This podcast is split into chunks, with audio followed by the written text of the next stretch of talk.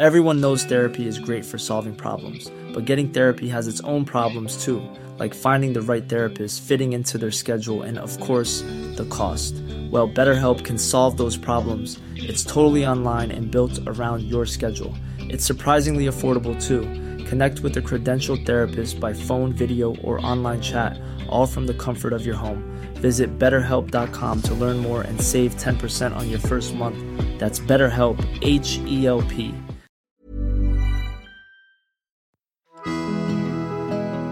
Mes chers camarades, bien le bonjour. Ah, Paris, la ville lumière, la capitale de la France. Certes, mais aussi de l'amour et de la révolution. Paris et ses immeubles haussmanniens, ses ponts, ses cafés trop chers. L'odeur de ses souterrains un petit peu douteuse aussi, et puis ses pigeons grillés et moches qui semblent tous avoir une maladie. Enfin bref, vous m'avez compris, hein, je crois que je vais m'arrêter là.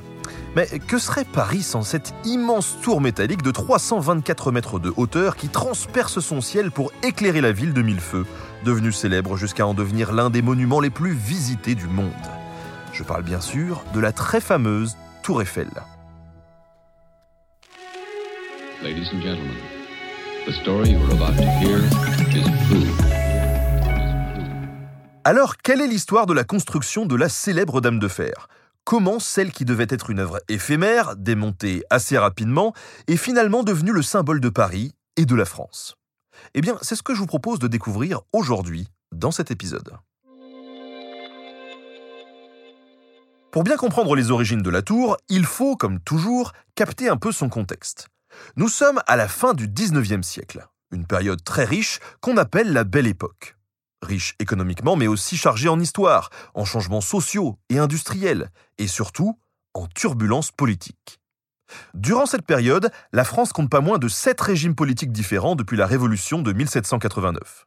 2 empires, 3 monarchies constitutionnelles, 2 républiques et une petite guerre civile en prime. Cette dernière insurrection, la Commune de Paris de 1871, s'achève dans le sang et les larmes. La Troisième République apparaît alors, perdant au passage la guerre contre la Prusse et la fameuse Alsace-Lorraine. Et 1889 approche, la fameuse date anniversaire, le centenaire de la Révolution française.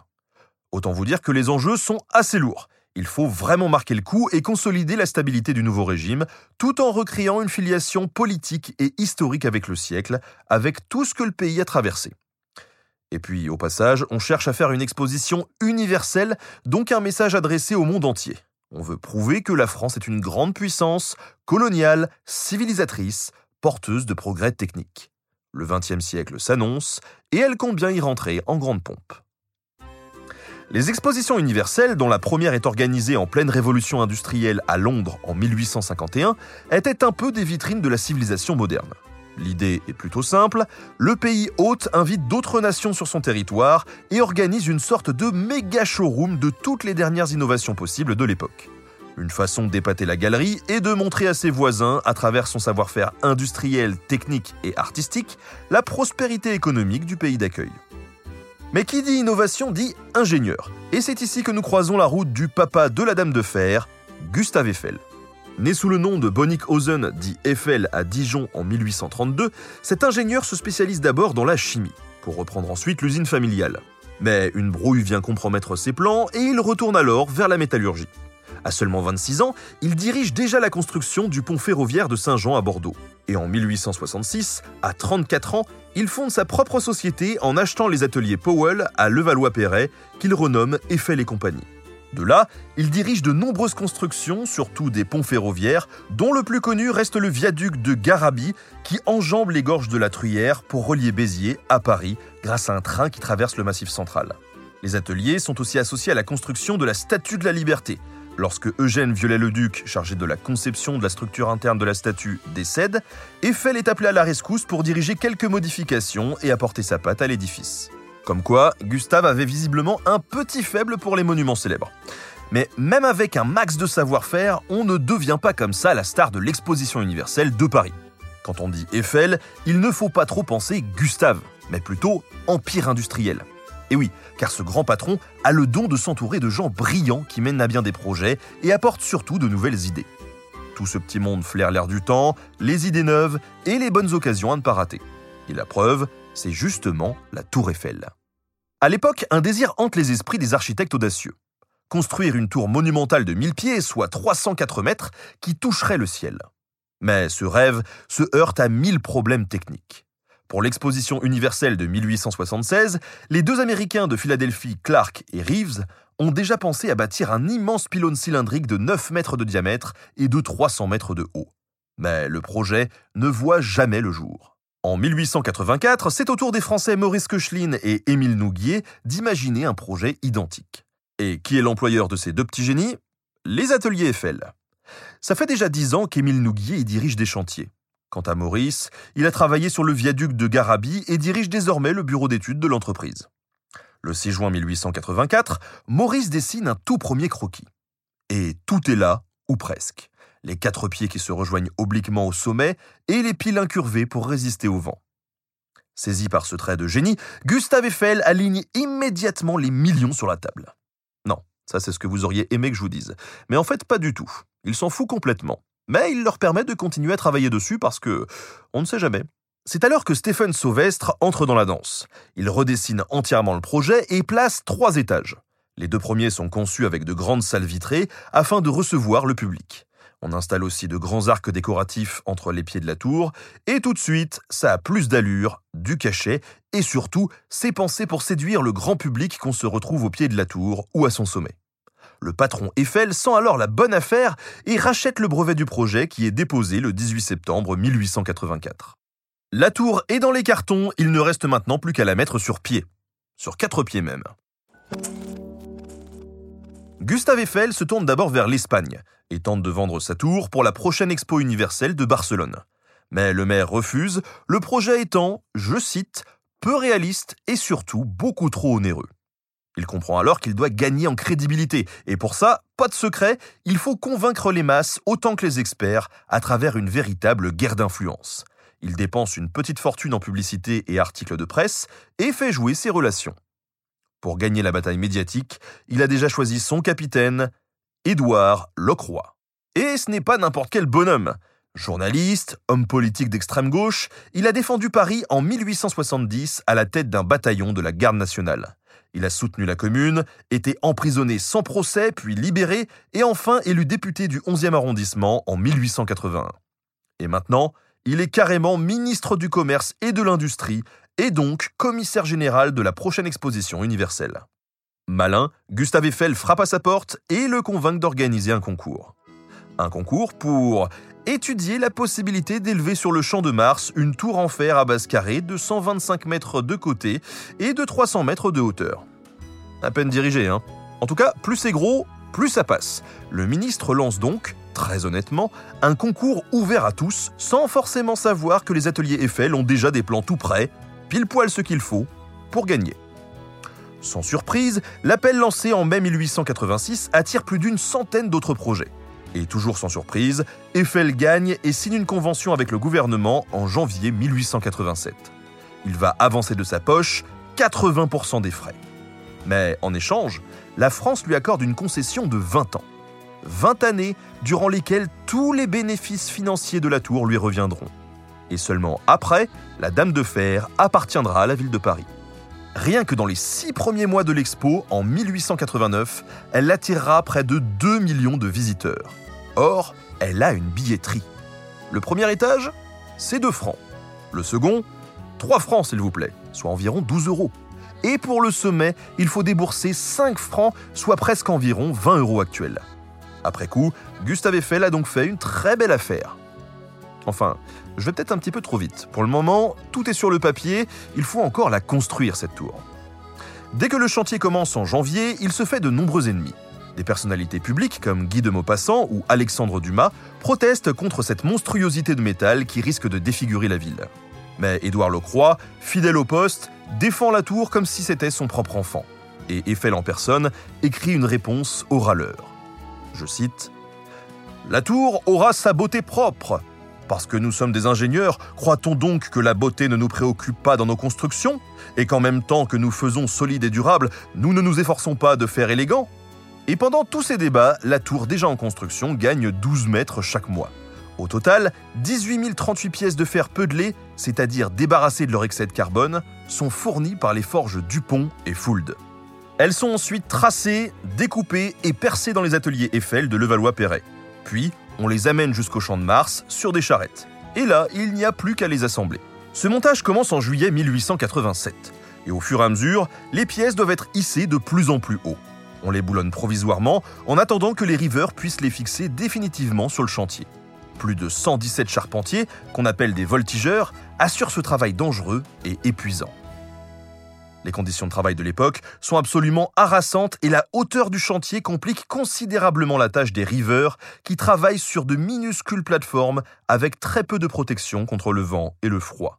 Les salaires sont quand même assez élevés, un charpentier gagne 2 francs par jour en moyenne, soit 8 euros. Les voltigeurs, eux, ont le droit à 80 centimes, soit un peu plus de 3 euros rien qu'en une heure. Mais bon, il faut imaginer un petit peu la galère et la fatigue. Le chantier s'étale sur les saisons. 9 heures par jour en hiver, mais 12 heures par jour en été. Et ça, qu'il vente, qu'il neige, qu'il gèle ou qu'on cuise sous 40 degrés bien tapés. Ce qui devait arriver arriva donc en septembre 1888, alors que le deuxième étage de la tour est construit, les ouvriers se mettent en grève. Eiffel tente bien de jouer les gros durs en menaçant de virer tous ceux qui ne reprendraient pas immédiatement le travail. Mais en fait, il a un planning serré à tenir et donc il cède très vite, accordant une augmentation de 14 centimes. Arrive l'hiver et là, rebelote, les ouvriers parlent à nouveau de grève. Gustave Eiffel a anticipé le coup, cette fois il montre la carotte et le bâton. Les pires meneurs de la grève sont renvoyés et on propose une prime 100 francs cash à tous ceux qui reprendront le travail immédiatement. Pour l'époque, c'est un geste plutôt convaincant, alors le chantier continue et même si Eiffel s'est un peu pris pour Hercule en fixant un délai de 12 mois, il en faudra 24 tout de même, pour résumer, ça se passe plutôt bien. En 2 ans de travaux, sur plus de 100 ouvriers et 50 ingénieurs, il n'y a qu'un seul décès et hors du temps de travail. Nous voilà alors en mars 1889, juste à temps pour l'ouverture de l'exposition. La plus haute construction du monde est achevée et Gustave Eiffel reçoit sa Légion d'honneur. Le 15 mai 1889, tout le monde se tourne vers cette nouvelle merveille. Un titan de 324 mètres de haut pour 10 100 tonnes, tenu par 2 500 000 rivets. Il explose 2 records d'un coup, étant le premier édifice de plus de 200 et de 300 mètres. D'ailleurs, il n'est détrôné qu'en 1930 par le Chrysler Building à New York. Son premier étage, situé à 57 mètres au-dessus du sol, est d'une superficie de 4220 mètres carrés et peut supporter le poids de 2500 personnes. La galerie circulaire permet de voir Paris sur 360 degrés. Le deuxième étage, à 115 mètres au-dessus du sol, fait 1650 mètres carrés et peut accueillir 1600 personnes. Enfin, à 273,13 mètres de hauteur, le dernier étage n'est accessible que par l'ascenseur. Là, notre bon Gustave s'est aménagé un petit bureau. Contrairement à la légende, il n'y a jamais séjourné de façon permanente. Par contre, il reçoit de nombreux invités dont Thomas Edison qui lui offre son phonographe. Un inventeur aussi célèbre, c'est plutôt un bon signe. Car oui, la tour ne sert pas qu'à faire jolie, elle a aussi un véritable intérêt scientifique et ça va la sauver. En effet, après le triomphe des 2 millions de visiteurs, malgré sa belle couleur rouge Venise, la curiosité pour la tour s'estompe assez rapidement. Même lors de la suivante exposition universelle de 1901, les visites restent très inférieures à ce qui était attendu. La tour Eiffel est passée de mode et certains proposent de la détruire lorsque la concession de Gustave Eiffel prendra fin. Gustave Eiffel mène donc un second combat, il doit de nouveau sauver sa tour chérie. Heureusement, il n'y a pas que des Edison pour admirer l'intérêt technique de la tour. Dès le début, chaque palier avait une salle spéciale réservée aux expériences scientifiques. D'ailleurs, la tour est devenue une sorte de panthéon scientifique de l'époque. 72 noms d'ingénieurs, architectes et savants français y sont inscrits. C'est un véritable monument à la gloire de la science. Eiffel en personne finance de nombreuses recherches avec un laboratoire de météorologie et en 1909, une petite soufflerie. Mais il surfe surtout sur une nouvelle technologie, la télégraphie sans fil ou TSF. Depuis la tour, le chercheur Eugène Ducretet parvient à établir en 1898 une première liaison radio avec le Panthéon situé 4 km plus loin. Grâce à ça, la concession est prolongée de 70 ans. Ce qui est plutôt une bonne chose, car quand la Première Guerre mondiale éclate, c'est en haut de la Tour Eiffel que de nombreux messages importants sont interceptés et décryptés. Y compris le radiogramme de la victoire qui annonce aux Parisiens que, ça y est, l'armistice a été signé. Imaginez un petit peu la joie des gens. En tout cas, ce n'est pas la première fois que la Tour s'ancre dans l'histoire de Paris et des Français. À partir de 1921, elle abrite la première station de radio française, Radio Tour Eiffel. Durant l'entre-deux-guerres, elle sert au début du développement de la télévision. Puis, sous l'occupation allemande, elle est réquisitionnée par la Wehrmacht qui l'utilise pour émettre des émissions à destination des militaires allemands blessés qui se retrouvent dans les hôpitaux de la région. Il place également à son sommet un faisceau lumineux destiné à guider les avions dans la nuit. Un dispositif qui existe encore de nos jours et qui aurait pu disparaître lorsque les nazis prévoient de détruire la tour et tout Paris avec. Mais ouf, les Alliés sont arrivés juste à temps. La tour n'est rouverte qu'en 1946, et c'est seulement là qu'elle vit son véritable âge d'or touristique. Et oui, il y a eu un petit changement entre-temps, la mondialisation. Dès 1963, on franchit à nouveau la barre symbolique des 2 millions de touristes par an, un score qui augmente encore et encore puisqu'on atteint maintenant les 7 millions de visiteurs par an, soit 300 millions de personnes depuis son ouverture en 1889. Une fréquentation que Gustave Eiffel, mort en 1923, devinait peut-être quand il a dit, je cite, « Je vais être jaloux de cette tour, elle est plus célèbre que moi ». Et voilà, c'est la fin de cette histoire. Finalement, cette tour irréalisable, laide, monstrueuse, inutile, aura survécu à 2 destructions et 2 guerres mondiales pour devenir non seulement le symbole de Paris, mais même de la France tout entière.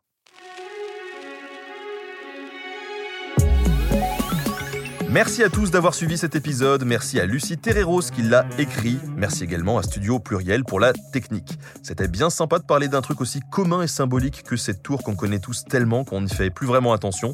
Alors j'espère que ça vous a plu et on se retrouve très bientôt sur Nota Bene.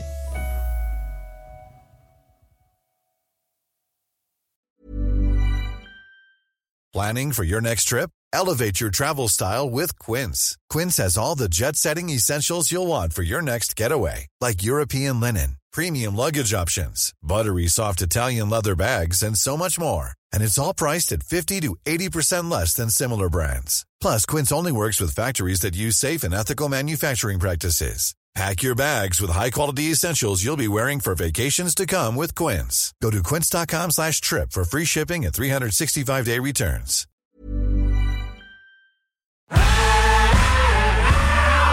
Si vous avez aimé ce podcast, vous aimerez aussi mon autre podcast, Callisto, dans lequel je vous raconte des mythes et des légendes.